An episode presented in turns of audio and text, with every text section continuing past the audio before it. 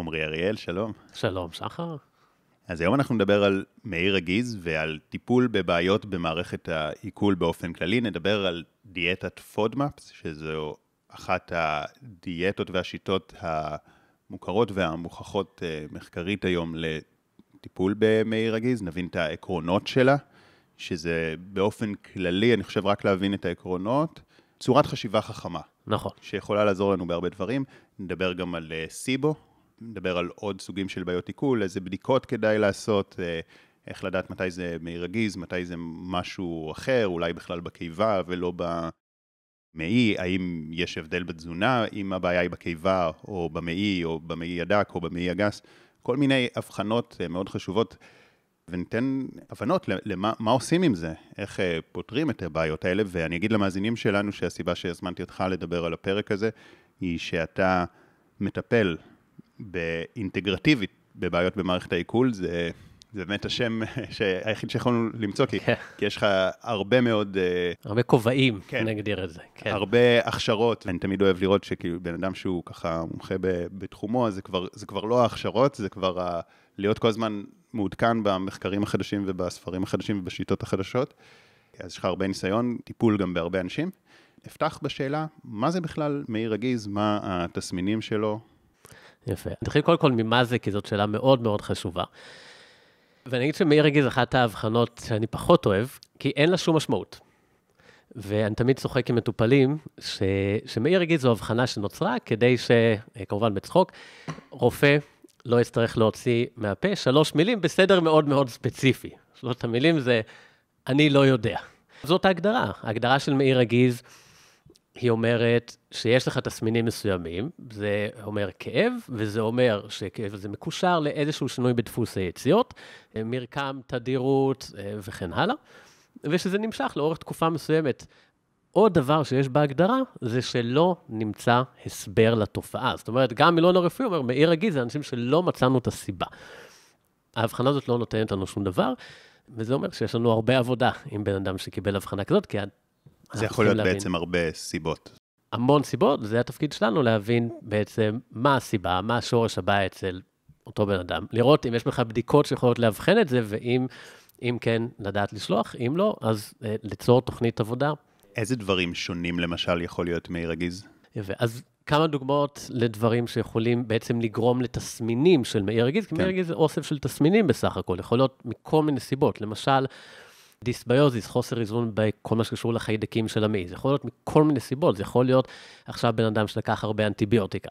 כל רגע נתון, שאנחנו רואים מטופלים, שאו שקיבלו במזרח יותר מדי אנטיביוטיקות, או בסיטואציות כאלו ואחרות, ומשם התחילו להם הבעיות.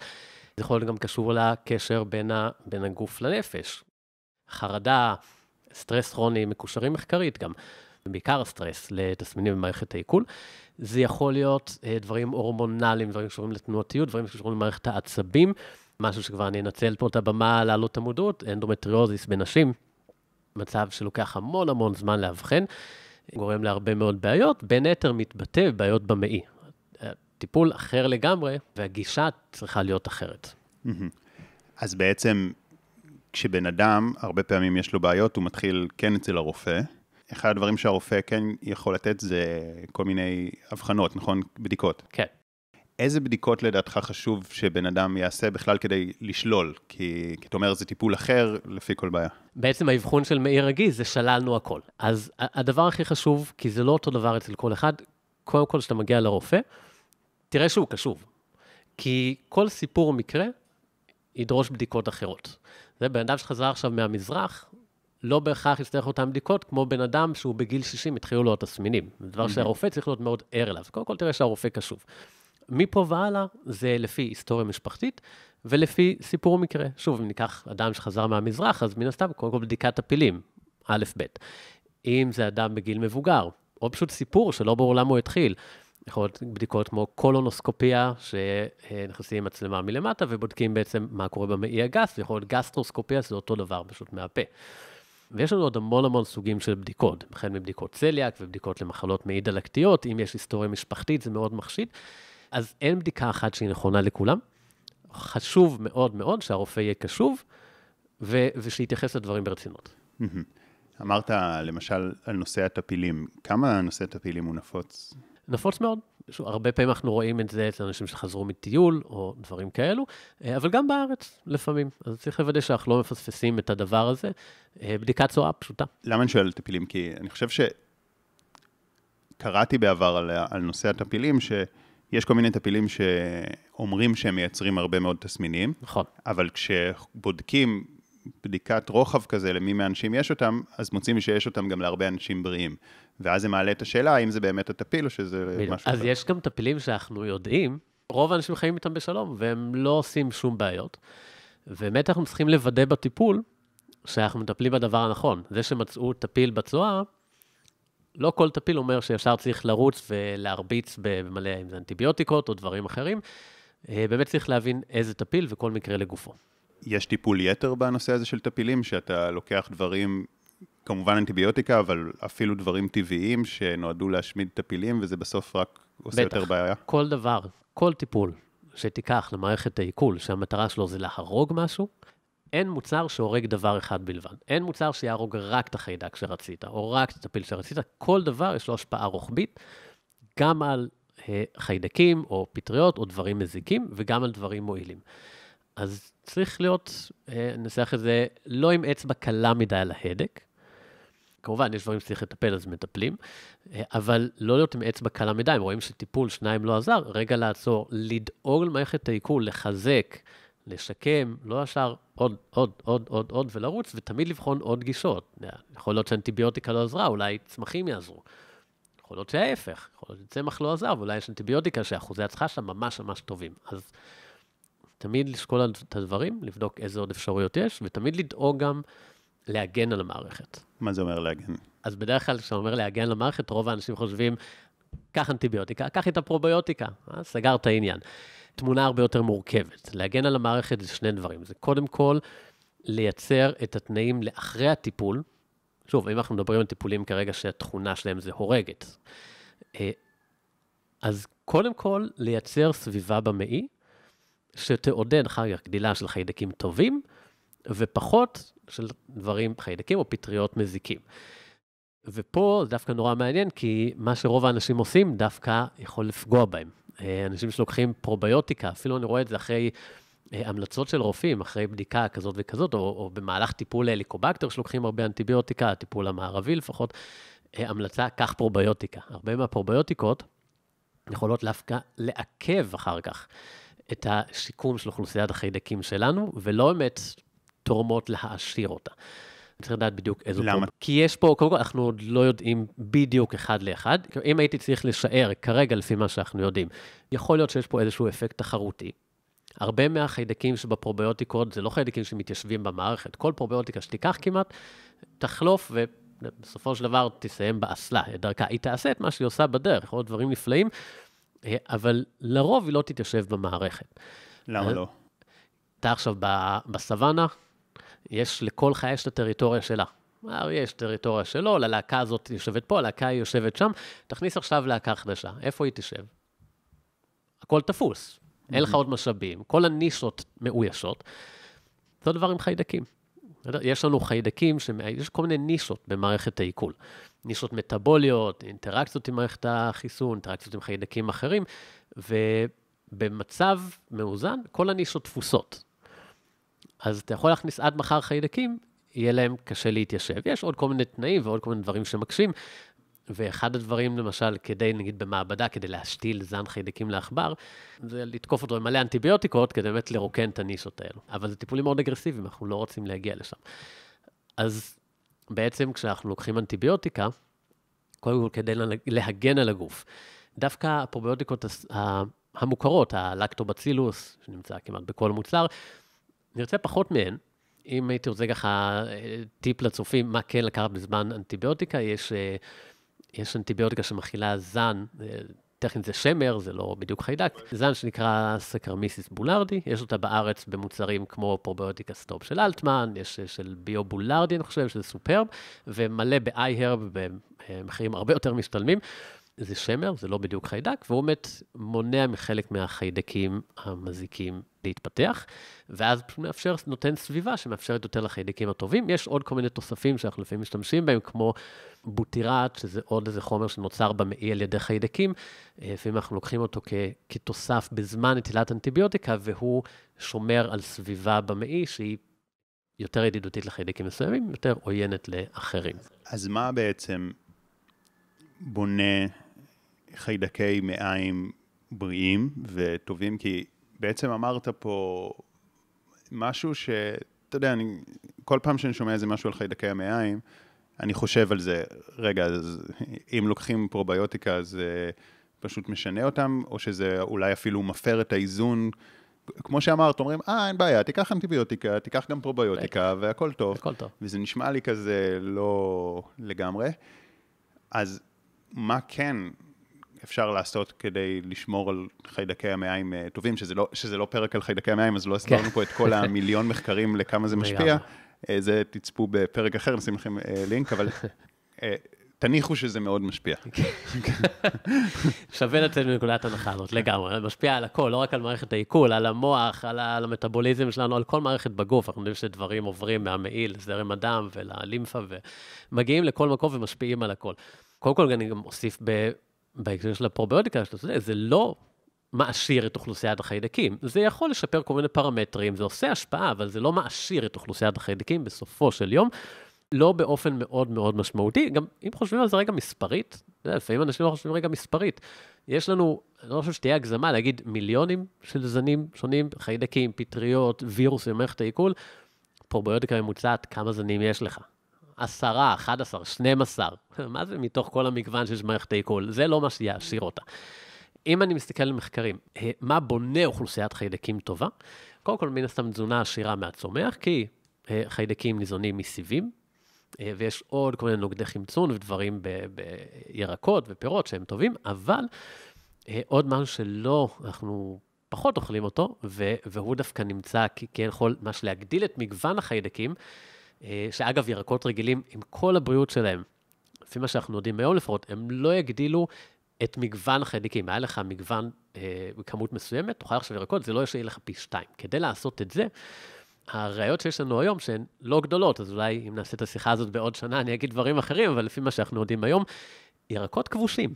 משהו בתהליך הזה שירקות כבושים עוברים, משהו בשינוי של הסיבים שם, משהו בחומרים שנוצרים שם, בתהליך של ההצסה הזה, כן גורם להגדלת מגוון החיידקים. אז אם אנחנו מדברים על שיקום של אוכלוסיית החיידקים, זה אחד הדברים שאנחנו עושים, צריך כמובן לדעת איזה ירקות ולמי, כי זה כן יכול לעורר רגישויות, ירקות מסוימים, אצל אנשים מסוימים, אבל זה מה שיכול להגדיל את המגוון, ואם כבר דיברנו על זה, רק טיפ קטן למי שכן ירצה, זה צריך להיות לא דברים שקניתם מהסופר, כי בישראל לפי חוק, קודם כל, הכל מפוסטר. זאת אומרת שאוכלוסיית החיידקים הטבעית והפראית שגדלה בדרך כלל לא נמצאת שם, והתהליך ההצסה הוא הרבה יותר קצר. אז אם אתם כבר רוצים להיכנס לזה, זה מאוד מומלץ, בהדרגה כמובן, ו... לעשות בבית. יש המון, לא חסים סרטונים, מדריכים וקבוצות פייסבוק שעוסקות בהצסת ירקות. לעשות בבית, שבועיים שלושה להציס לפחות, במי מלח, לא בחומץ, או לחפש אנשים פרטיים שעושים את זה. יש מלא קבוצות פייסבוק, אפשר להיכנס, למצוא, שעושים ומוכרים את זה בפרטים. זאת אומרת, כן, בסוף נתת תקווה, יש דרך לקנות. יש דרך, אני מכיר את הקהל. יש דרך לקנות, בהחלט, זה נכנס לאופנה. אז, כן, אז בכל מקום יש גם כאלה שכבר עושים משלוחים ולא חסר. אני ארצה כי זה גם מעניין אותי, כי אני לא הולך להכין. זה נורא פשוט, אבל רוב האנשים לא יעשו, אתה יודע, דבר חדש, נשמע מאיים, זה... אז הרוב יעדיפו לקנות. כן, כן, אתה יודע, תלוי באיזה מחיר, אבל לכל דבר יש איזה מחיר שאתה אומר, טוב, זה כבר אני אכין, אבל בסך הכל... אין מה לעשות. כמה, כמה שזה פשוט, זה שבועיים, יושב לך בשיש וכאלה, זה לא כזה נוח. Okay. אז, אז יש לנו, אמרת, את ה... בסוף פרוביוטיקה, אתה אומר, זה לא קסם, אלא אם משמעים. אתה רוצה, אז זה הרבה סיבים, אמרת? זאת אומרת, באופן כללי ירקות. זה שזה, תזונה עשירה, כן. תזונה עשירה בסיבים, שאני מניח שאגב, גם סיבים, זה לא לקחת תוסף סיבים, אלא סיבים... כי ירקות באים גם כל נוגדי חמצון, ועוד דברים שמשפיעים על הסביבה של האוכלוסיית חיידקים, וזה לא רק הסיבים. אני מניח שזה גם, כמו שאמרת, שבעצם יש את הנקודה שיש לך מיליונים של זנים. אז אני מניח שכל זן ניזון מסיבים קצת אחרים. ואם אתה לוקח תוסף סיבים שיש בו שלוש סוגים של סיבים, אז חד משמעית. חוץ מזה שאין לך את הנוטריאנטים בזה, אז אתה מקבל את השלוש סוגים של סיבים, אבל אם אתה אוכל הרבה סוגים של ירקות, אז אתה מקבל הרבה סוגים של... נכון, אתה מזין קשת הרבה יותר רחבה בעצם של אורגניזמים במערכת. כן, ו... אז אמרת את זה, וירקות כבושים. כן. אוקיי, יש עוד משהו מעניין לגבי כל האוכלוסיית חיידקי המעיים? יש המון דברים מעניינים, אבל לגבי אנטיביוטיקה, זה הבייסיק ש... שכדאי לדעת למי שעכשיו צריך לקחת סבב כן. טיפול, או מכל סיבה שהיא, לא משנה אם זה קשור מערכת עיכול או לא. לקחתם אנטיביוטיקה? כן. פרוביוטיקה שאמרנו, ירקות כבושים, שלב בתזונה יומיומית, זה תמיד בריא. אוקיי, אז ת, תכף נדבר גם על דיאטת פודמאפס, אבל קודם יש עוד איזה נקודה שדיברנו לפני שמאוד סקרנה אותי, שאמרת שלגבי ההבחנות בעצם, לגבי להבין מה יש לי, אמרת שבעצם אם למישהו יש בעיה בקיבה, או בעיה במעיים, זה סרט אחר. נכון. אתה יכול להסביר? קודם כל, אתה יודע, אני אקדים ואומר שלפעמים... מבחינת הבחנות אנחנו רואים בלבול, כי קשה להבחין, כי לפעמים יכול להיות שהבעיה שלך התחילה בקיבה, ובמערכת העיכול הכל מחובר, אז עכשיו יש לה גם בעיה במעיים, כי הקיבה לא יקלה טוב, ונוצר שם איזשהו חוסר איזון בהמשך. אז צריך להיות ערים, וגם, אני אומר את זה כי היו לא מעט מקרים בקליניקה, שהגיעו לנו, הרופא אמר, מאיר רגיז, לך תעשה פודמאפ, ואחרי תחקור מעמיק, כיוון, אוקיי, יש פה משהו גם למעלה, לך תבדוק גסטריטיס, לך תבדוק אליקובקטר, והיו ממש מקרים שמצאנו, וזה שינה את כל הטיפול. עכשיו, גם מבחינת הדרישות, הקיבה אוהבת דברים מסוימים, יותר קל להם דברים מסוימים, עמי יותר קל להם דברים אחרים, ולפעמים הדברים האלה הפוכים. אז מטופלים של גם וגם, זה, יש פה איזה איזון, צריך גם לעשות פריורטייזינג, סדרי עדיפויות, לאזן את שתי הגישות האלו. הקיבה, לצורך העניין, אם אנחנו מדברים על אנשים עם גסטריטיס, דלקת בקיבה, או אליקובקטר, הקיבה מאוד קלה, עם מזון עשיר מהצומח. יש כמובן את הדברים שפחות טובים, זה העגבניות או הפלפלים, או דברים האלה שכל מי שהיה לו דלקת בקיבה מכיר, אבל דברים שמשקמים את הקיבה וקלים לקיבה, בעיקר ירקות. כי הם לא דורשים הפרשה של הרבה מיצי עיכול, כמו בשר למשל, ואנחנו כן יודעים שהסיבים והנוגדי חמצון וכל החומרים שיש שם מעודדים שיקום של המקום. בשר בקיבה לעומת זאת, או מוצרים מהחי בכלליות, דברים עם הרבה חלבון, הרבה שומן, דורשים הפרשה של יותר מיצי עיכול, יותר חומצות קיבה, ונשארים שם יותר זמן. אז כאילו יש לך חומציות יותר גבוהה, שאם יש לך דלקת זה ברור שלא נעים, וזה נשאר שם יותר זמן, אז כמובן, אז מטופלים בעוד קיבה, אנחנו לפעמים מורידים מוצרים מהחי, מפחיתים, לא מורידים, תמיד מוצאים את הבלנס, מה הבן אדם יכול ומה כבר מעורר תסמינים. מאי, זה יכול להיות לפעמים הפוך לחלוטין. כי מוצרים מהחי, אם נשים רגע מוצרי חלב בצד, פה יש את הרגישות לחלב, זה משהו אחר, אבל נגיד בשר, ביצים, עוף, דגים, מתפרקים קומפלט, כמעט לחלוטין, במעי הדק, לא ממשיכים בכלל, שאריות ממש ממש מינוריות למעי הגס, זאת אומרת, כל מה שקשור לאוכלוסיית החיידקים, מוצרים מהחי יעשו הרבה פחות בעיות, גם כי הם יתעכלו יותר טוב ויספגו בגוף, הם לא יגיעו למטה כמו סיבים, סיבים לא מתפרקים, הולכים לחיידקים, ובנוסף, מלכתחילה, רוב החיידקים לא מפרקים שומן וחלבון, אלא יותר חיים על סוכרים, סיבים, פחמימות, וזה הדברים שמאתגרים את המערכת. אז המעי, מה שמאתגר אותו, זה הרבה פעמים מוצרים מהצומח, והקיבה, מה שמאתגר אותו, זה הרבה פעמים מוצרים מהחי, כמובן שזה כללי אצבע, יכול להיות פה שונויות. רגע, אנחנו דברים פה קודם כל גם על המעי, בתכלס, אולי על הקיבה בנפרד, תגיבו אם זה מעניין, אליקובקטור, עניינים של קיבה, אם זה מעניין אתכם, פרק נפרד, תגיבו. אז האם פשוט לאכול תזונה שהיא רק מהחי, יכול לפתור את בעיות המעי? לפי מה שאתה אומר שזה יותר פשוט? אז תראה, זה מורכב. בואו קודם כל נגדיר מה זה לפתור. לפתור זה שאני אוכל את זה פרק זמן מסוים, ואז אוכל לחזור לעשות מה שאני רוצה, או לפתור זה, זה איזשהו אורח חיים שאני יכול לחיות איתו, לחיות איתו בצורה טובה. אז צריך להבין מה התפקיד של התזונה פה, בכל התהליך. התפקיד של תזונה, במקרים מורכבים לפחות, התזונה לא, בפני עצמה היא לא תרפא. זאת אומרת, היא סופר חשובה, כי תזונה קודם כל זה הבסיס. זה מה שאני מכניס לגוף. אני לא יכול לצפות שהגוף יהיה בריא, לא כל שכן המערכת העיכול, אם מה שאני מכניס זה ג'אנק, אז תזונה טובה חייבת להיות. חוץ מזה, התפקיד של תזונה, מעבר להיות היסודות לתהליך, זה להוריד את הטריגרים. זאת אומרת, לזהות מה עושה לך לא טוב, להוריד את זה כדי לשפר לך את האיכות חיים.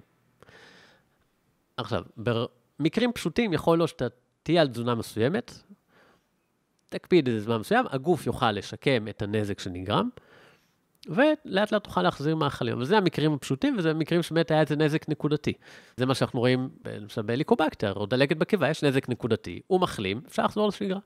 לא תמיד זה כל כך מורכב, במיוחד לא במעי. המעי הוא הרבה יותר מורכב, יש שם הרבה יותר מערכות, הרבה יותר חיידקים, ובמעי הרבה פעמים אתה יכול לשמור על תזונה מעולה, אפס תסמינים, גם תעשה עוד החצי שנה, תחזור לאכול את הטריגרים, התסמינים יחזרו.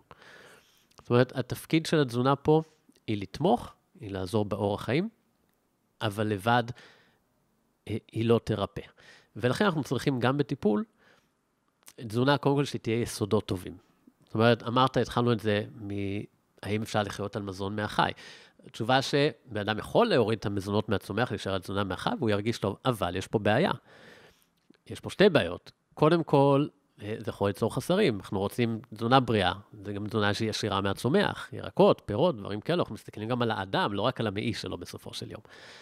אז זה לא מה שהיינו רוצים להשאיר אדם עליו למשך תקופה ארוכה. זה יכול להיות אולי תקופה קצרה, לתת איזה פוש בהתחלה, אבל אז להרחיב את התזונה כמה שיותר. גם מבחינת המעי, אתה רוצה להשאיר את אוכלוסיית החיידקים, אתה רוצה להשאיר את המעי, יש הרבה דברים שמזונות מהצומח תורמים לזה. אז אם לקזז מזונות מהצומח, זה תקופה מוגבלת, השאיפה היא תמיד להרחיב את זה כמה שתר ירקות, כמה שתר שהבן אדם יכול במצב שהוא נמצא בו כרגע, ואם הוא כרגע לא יכול לאכול מגוון, לנסות להרחיב את זה באמצעות עוד טיפולים, כן. להבין את שורש הבעיה, להתחיל לפתור אותה ולהרחיב בהדרגה.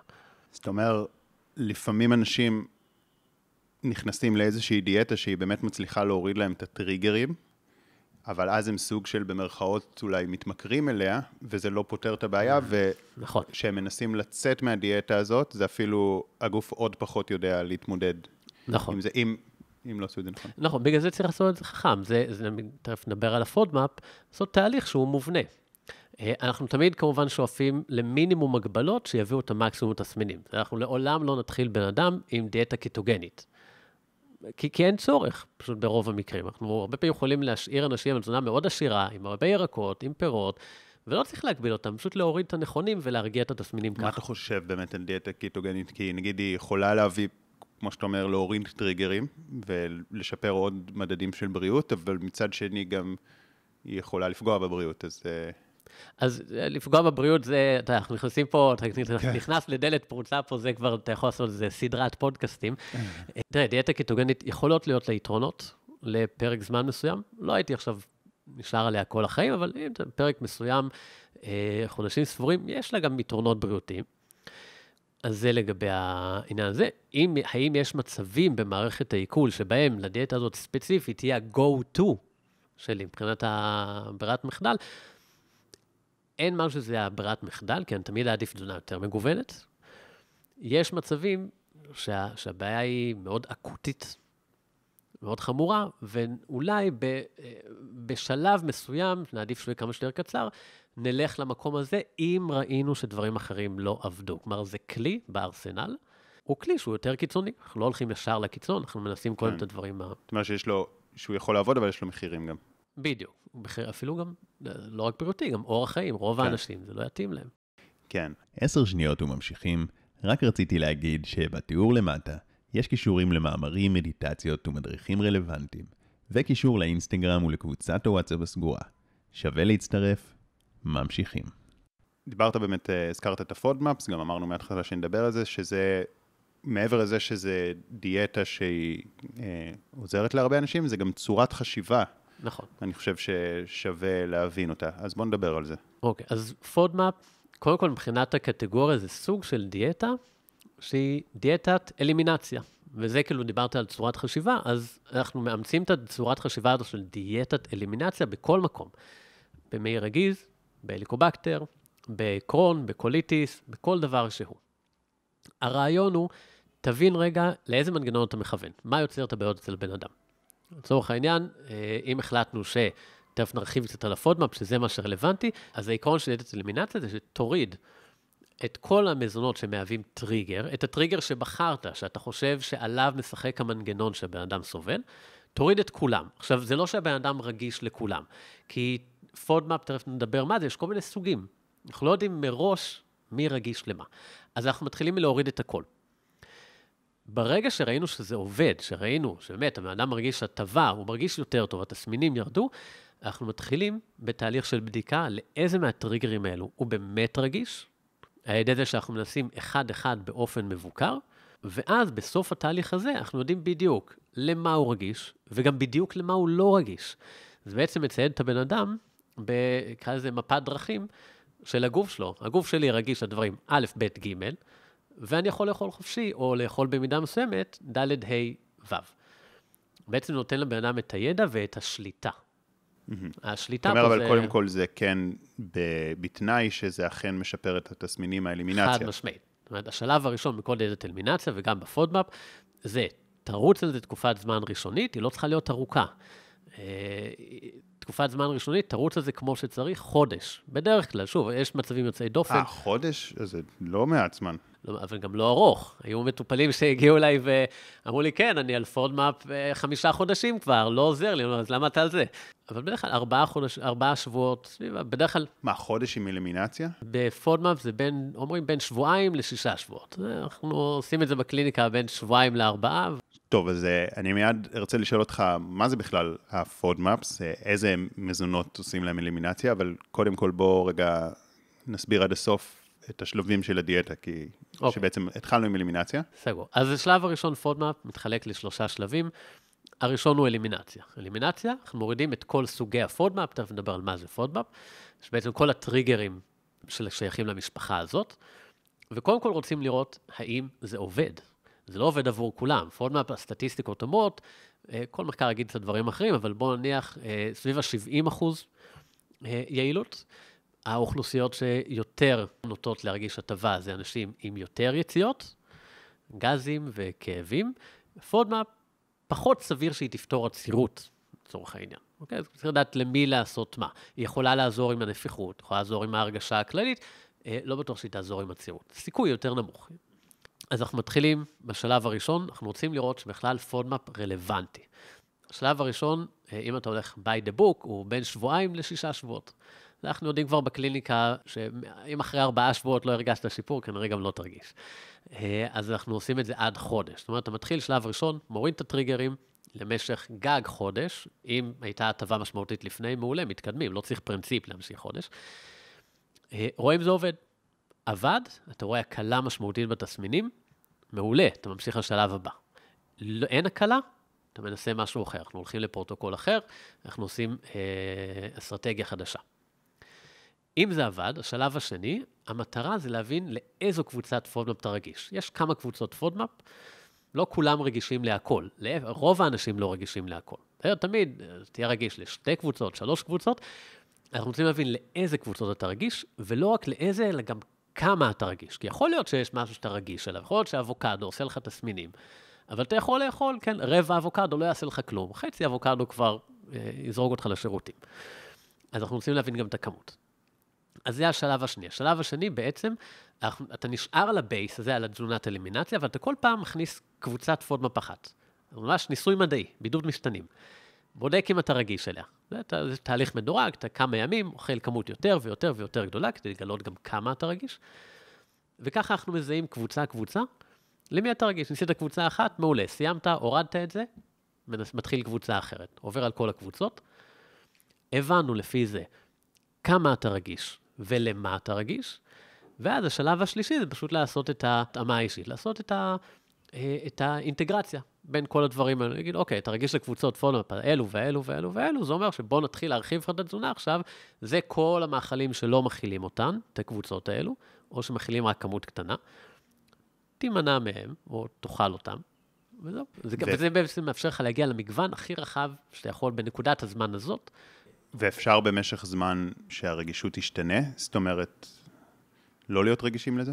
לאכול הכל? אז קודם כל רגישות משתנה, גם אם אתה פשוט מקיים אורח חיים בריא, ולא ממשיך לטפל, ולא עושה כלום, יכול להיות רגישויות משתנות. כי יש הרבה דברים שמשפיעים אלינו, אנחנו לא חיים בסביבה סטרילית. האורח חיים שלנו, הסטרס, התזונה, הרבה מאוד דברים משפיעים. יכול להיות שגם אפור, יכול להיות עכשיו בתקופה לחוצה, סטודנט בתקופת מבחנים פתאום, יכול להיות שבתקופת מבחנים אולי פתאום יהיו יותר רגישויות. ויכול להיות שדווקא עם הזמן יהיו קצת פחות ופחות רגישויות. כלומר, זה דינמי. אנחנו תמיד אומרים לאנשים, גם אחרי שסיימנו פודמאפ, אחד לשלושה, ארבעה, חמישה, שישה חודשים, כל כמה חודשים תנסו שוב, תראו אם משהו השתנה. אז באופן טבעי דברים קצת זזים. לא, זה לא שבן אדם יחלים באופן טבעי קומפלט, כן? אלא אם במקרים אה, מאוד ספציפיים. בשביל זה אנחנו תמיד עובדים במקביל. כלומר, תמיד אה, אני עובד עם בן אדם על שני ערוצים. אחד, זה כל מיני קשור לתזונה ואורח חיים, למצוא את האורח חיים הכי טוב עבורו, שירגיש הכי טוב. ושתיים, זה להסתכל מתחת למכסה מנוע. אנחנו מנסים להבין מה בכלל התחיל את הבעיות. איך זה התחיל, איך זה התפתח, ולמצוא פתרונות יותר לשורש הבעיה. וככל שנצליח לרדת עמוק יותר, עם הזמן נצליח להוריד רגישויות. יש לי למשל דוגמה מאוד יפה, יש לי, או הייתה, כבר לא, מטופלת שהיא בעצמה רופאה, אגב, הגיעה בגלל שימוש יתר באנטיביוטיקה, והתחלנו עם פודמאפ, אחרי שהיא הייתה כבר אצל כמה מקומות, ניסו, לא הצליחו לעשות כלום, כל דבר עבד לאיזה שבועיים וזה, התחלנו קודם כל פודמאפ. פשוט, ואז כשהתחלנו את הפודמאפ, כשהגענו לשלב של להוסיף מזונות, כי זה עזר לה, הייתה רגישה להכל, לכל הקבוצות, זה משהו מאוד חריג, מאוד יוצא דופן. ומפה התחלנו לעבוד על שיקום של אוכלוסיית החיידקים, על חיזוק, על לבנות מחדש את המערכת, ועם הזמן, באמת ראינו קבוצות פודמאפ שהיא לא יכלה לאכול קודם, שהיא מתחילה לאכול אותן, לאכול וטוב.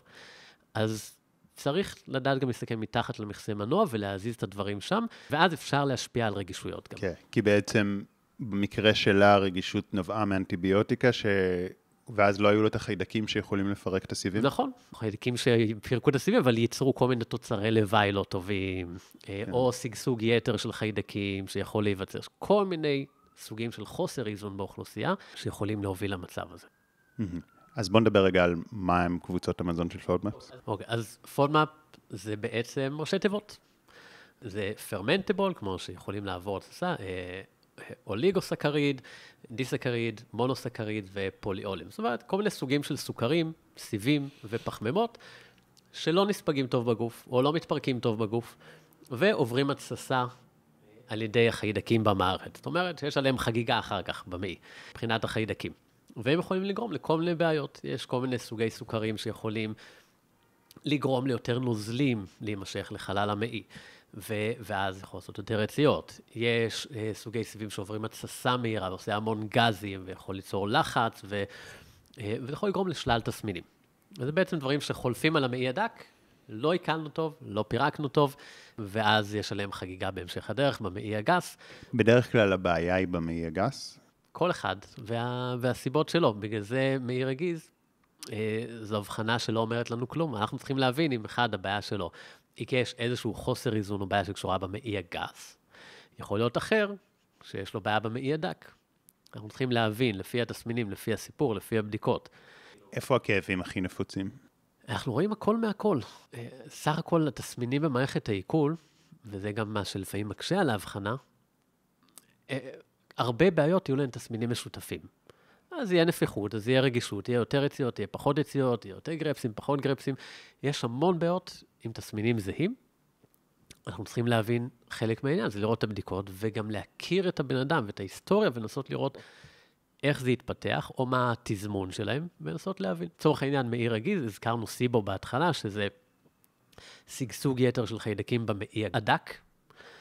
אנחנו יודעים מחקרים על אנשים עם מאיר רגיז, או מאיר רגיש, היום קוראים לזה, שבער קרוב ל-ארבעים אחוז מהמקרים של מאי רגיז, זה אנשים עם סיבו. חלק מהאנשים האלו, זאת אומרת, הבעיה שלהם במעי הדק, סגסוג יתר במעי הדק. אחרים, הבעיה שלהם במעי הגס. אז זה מאוד מאוד מתחלק. אוקיי, אז היית בפודמאפס, אז סוגי, נתת שמות שלא אומרים כלום. לא, אז אוקיי, אז מה זה כל מיני סוגי, זה ראשי תיבות של שמות של סוכרים, פחמימות, סיבים וכן הלאה, שאם נשמור על הפשטות פה, אז סך הכל יכולים או להגדיל את תכולת הנוזלים במעי, או לייצר הרבה גזים ו- ותנועה ערה של כל מיני אוכלוסיות חיידקים, וליצור רגישות במערכת. יש לנו סך הכל איזה שש קבוצות כאלו, אם, אם אנחנו פורטים את תתי המשפחות, ואנחנו צריכים להבין כל אחד, למי מהקבוצות האלו הוא רגיש, כמה הוא רגיש לכל אחד, כדי להתאים לו את התזונה ש- ש- שתהיה טובה עבורו. אז זה בגדול הראשי תיבות של הפודמאפ. כמובן יש עוד דברים, פודמאפ זה לא הכל בחיים, ויש עוד דברים שיכולים לגרום לבעיות מערכת העיכול. לא כל בן אדם שיגיע עם מאיר רגיז נחליט בסוף לעשות איתו פודמאפ, אולי נחליט דברים אחרים, זה כבר כל מקרה. כן. אוקיי, אז אם אני עושה איזה סיכום ביניים, אני חושב שכבר נתת פה הרבה הבנה, קודם כל על מה זה מאיר רגיז, איזה בדיקות כדאי לעשות כדי לשלול את הדברים, מתי זה יותר קיבה, מתי זה יותר מאי, איזה עוד סוגים של דברים. הייתה פה שיחה מאוד חשובה על חיידקי המעיים, כאילו לצאת מהשליה שאפשר, כאילו, טוב, לקחת כמה אנטיביוטיקה שרוצים, פשוט הפרוביוטיקה תפתור את זה, וצריך לדעת להעשיר את התזונה בסיבים, זאת אומרת, בהרבה סוגים של ירקות ופירות, וגם דיברת על ירקות כבושים. דיברנו על דיאטת פודמאפס, שזה, ששוב, זה צורת חשיבה של לעשות רגע איזה אלימינציה, ואז לחקור ולראות איך להוסיף בהדרגה. זה לוקח זמן, אבל תכלס, אנשים יכולים לסבול הרבה הרבה יותר זמן, ולא להבין בכלל מה הבעיה שלהם.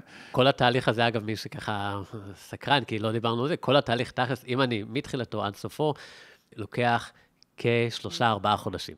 כן.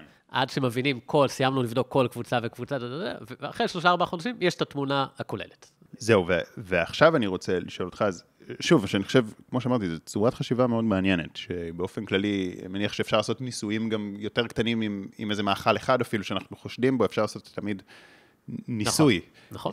זאת אומרת, גישה כזה של להיות כזה חוקר על הגוף שלי, זאת אומרת, יש מאכל שאני חושד בו, אוקיי, אז אני אוריד אותו לגמרי. נכון, זה נכון, אבל לא נכון, כי פה יש פה איזושהי כוכבית. אם יש מאכל שאני חושב בו, אפשר לנסות להוריד אותו לתקופה של שבועיים, שלושה, ארבעה, ואז להחזיר, אבל זה מאוד תלוי האם יש עוד טריגרים. כאילו, אם יש עוד טריגרים, יכול להיות שהמאכל הזה באמת לא טוב לי, אבל אני לא אדע את זה, כאילו, אני אוריד אותו ואמשיך לסבול, כי יש עוד טריגרים שלא הורדתי. כן. הרעיון בפודמאפס, שאתה מוריד, אתה מחליט על מנגנון מסוים, או איזושהי רשימה, מוריד הכל, ואז בודק אחד-אחד. זאת אומרת, אם לא הגעת להטבה בתסמינים אחרי שהורדת, אז אין לך שום דרך לדעת מה, אם זה, אם זה יעבוד או לא. כן, אז עכשיו אני רוצה שבאמת נדבר רגע על הכלים שאתה משתמש בהם בקליניקה בעצם, כי הכלים של הרופאים הם די מוגבלים במובן הזה. נכון. כי לא לומדים יותר מדי, וגם ה... הרבה מהתרופות הן לא תרופות שמרפאות, הן תרופות שעוזרות לסימפטומים, הן לא מרפאות. תשעים ותשע אחוז. כן. ובאמת אין שם יותר מדי מה לחפש, בעיניי, לפי היכרותי. אין כן. שם יותר מדי מה לחפש, חוץ מההבחנות נכון. והבדיקות למיניהם. אז מה הכלים שאתה משתמש בהם, ואני שאל גם איך אפשר כזה ליישם אותם באופן עצמאי, ומתי עדיף לא באופן עצמאי ולבוא... אוקיי. אז אני כן, אני רוצה רק לחזק, שזה לא רק תחושה שלך, באמת, שאנשים גם ידעו איפה לפנות לטיפול, באמת מה שיש לרפואה להציע, במקרה של מאיר רגיז, זה קודם כל אבחון, להיות יסודיים, להבחן, לראות שאין משהו אחר. שזה באמת שאין איזה בעיה שצריך לתת לטיפול ממוקד יותר. מפה ועלה, הטיפול של הרפואה למאיר רגיז, הוא ברוב, רובו המוחלט רק לתסמינים על פני השטח. עכשיו רגע, שמאיר רגיז, ואם זה לדלקת בקיבה או דלקת במעיים, אז יש להם מה להציע שתכלס גם לא כל כך. פחות, גם פחות, כי דלקת בקיבה, יש להם רק תרופות שיורידו את החומציות, אבל זה לא מעודד שיקום של הקיבה, זה מאפשר לקיבה לשקם את עצמה, זה לא כמו צמחים, בעולם הצמחים או תוספים, יש דברים שממש מעודדים שיקום. במחלות מעי דלקתיות, יש תרופות שמחבות את מערכת החיסון, אנחנו כמובן מעדיפים לא להגיע לשם אם אפשר, כי זה, יש לה תפקיד חשוב. כן, אז זה לא רק במאיר רגיז, אפשר להגיד שברוב בעיות העיכול...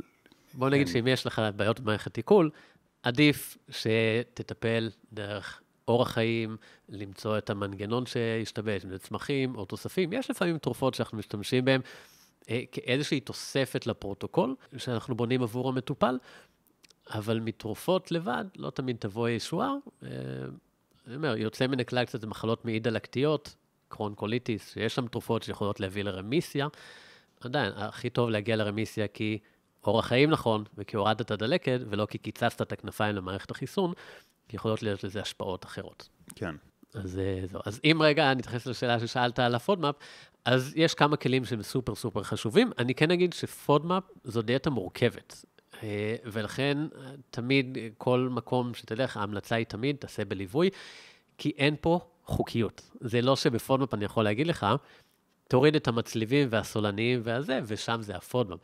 פודמאפ נמצאים בהרבה מאכלים בלי שום חוקיות ברורה, ולכן הליווי פה חשוב, ויש הרבה בורות שאפשר ליפול. איזה, מה אנחנו כן משתמשים? בן אדם עכשיו רוצה לבוא, לנסות, לראות, בכלל קודם כל להכיר איזה מאכלים, אז הכלי אה, הכי חשוב, זו אפליקציה של אוניברסיטת מונש, זו אוניברסיטה שבעצם אה, אה, גילתה את עניין הפודמאפ, חוקרת אותה עד היום וממפה איזה, מה יש באיזה מזונות, אז יש אפליקציה של האוניברסיטה הזאת, היא עלות חד פעמית של שלושים שקלים, שחוזרת בחזרה למחקר, ושם יש לך ממש, לפי קטגוריות, את כל המזונות, איזו כמות ניתן לאכול מהם. זה לא שבהכרח מורידים, המזון הזה כן, המזון הזה לא. זה לא עובד ככה בפודמאפ. הרעיון בפודמאפ זה לקחת את אותם סוכרים, פשוט לצרוך פחות מהם, לרדת מתחת לסף מסוים. עכשיו, גם אם ב...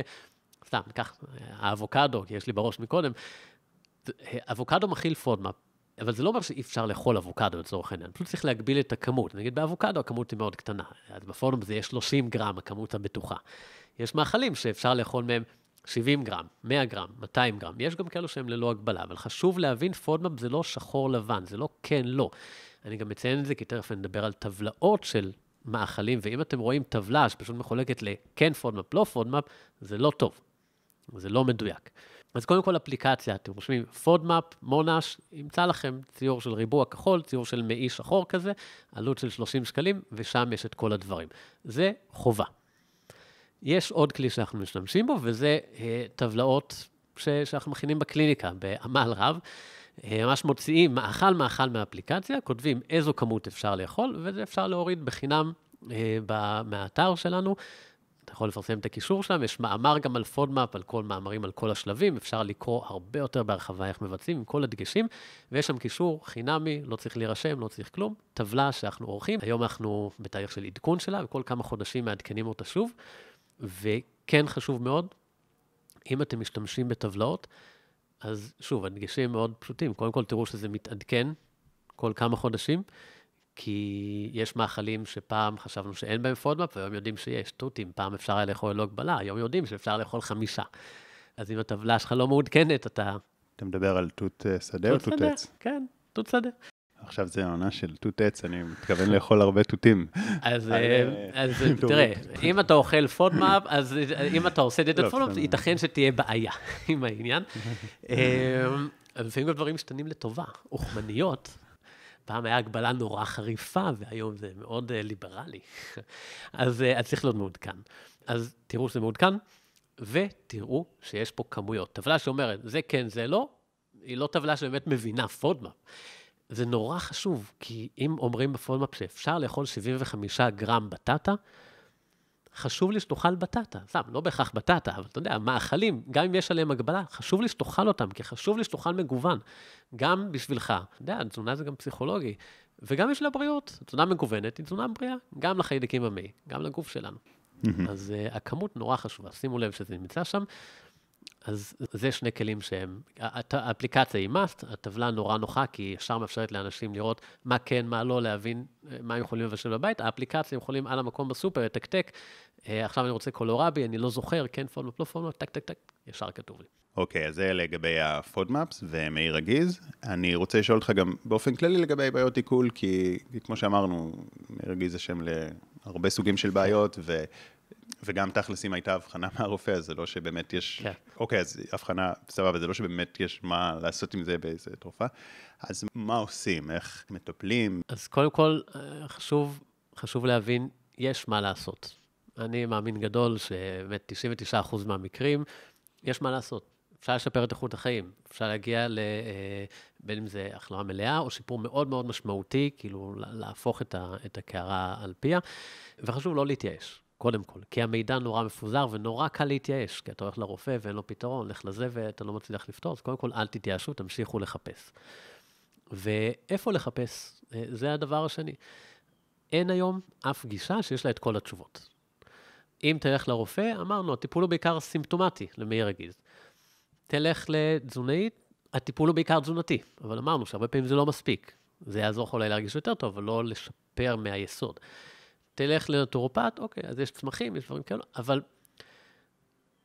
תמצא מסגרת שיודעת לשלב את הדברים. בגלל זה אנחנו קוראים לקליניקה, קליניקה אינטגרטיבית, כי אנחנו עושים אינטגרציה. לתת את המעטפת, לדעת גם את הצמחים הרלוונטיים, גם את התזונה, גם את התוספים, להבין איזה טיפול רפואי רלוונטי ואיזה לא רלוונטי.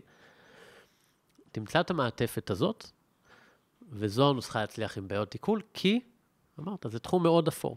אז צריך להכיר על בוריה את המערכת, וצריך להכיר מגוון כלים, ולבנות משהו שיתאים באמת לכל בן אדם באופן אישי. באמת מה שאני יכול להגיד, ש... כי קראתי באתר שלך, וזה הובילתי כזה להזמין אותך, ואני כזה יודע כבר לזהות מי מדבר בסיסמאות, כמו כולם. יש דברים שהם כזה כבר מוסכמות בתחום מסוים. כן. ואז אתה כותב אותם, וזה עוד איזה מאמר ל-אס אי או, כדי שיתקדם בגוגל, ועוד איזה קווים כלליים, ומי מדבר ככה מעבר לסיסמאות, ככה באמת מתעדכן.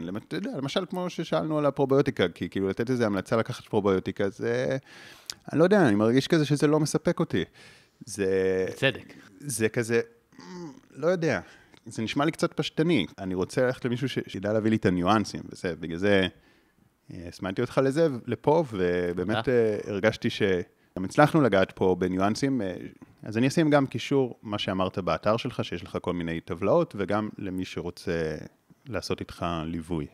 דיברנו פה בכלליות על ליווי, וצריך להיות אינטגר... אינטגרציה של כל מיני תחומים. אני חושב שמה שאתה עשית, זו הדרך הכי טובה. כי למצוא. כי היום, באף מסלול הכשרה, לא לומדים לעומק את התחום הזה. לא משנה אם זה רפואה, תזונה, נטורופתיה או כל דבר אחר, לומדים, מה שלומדים זה קצה הקרחון. זה לא מתקרב לרמת הידע שיש. תשאל אותי לפני אה, עשור, שסיימתי את הלימודים, לא האמנתי ש... לא הייתי מאמין שמה שאני אעשה, זה מה שקורה היום, לא האמנתי שאני אכיר מספרים של חיידקים, תעודות זהות שלהם. אז מה חשוב באמת שאתם מחפשים, זה לעשות מה שאתה עשית.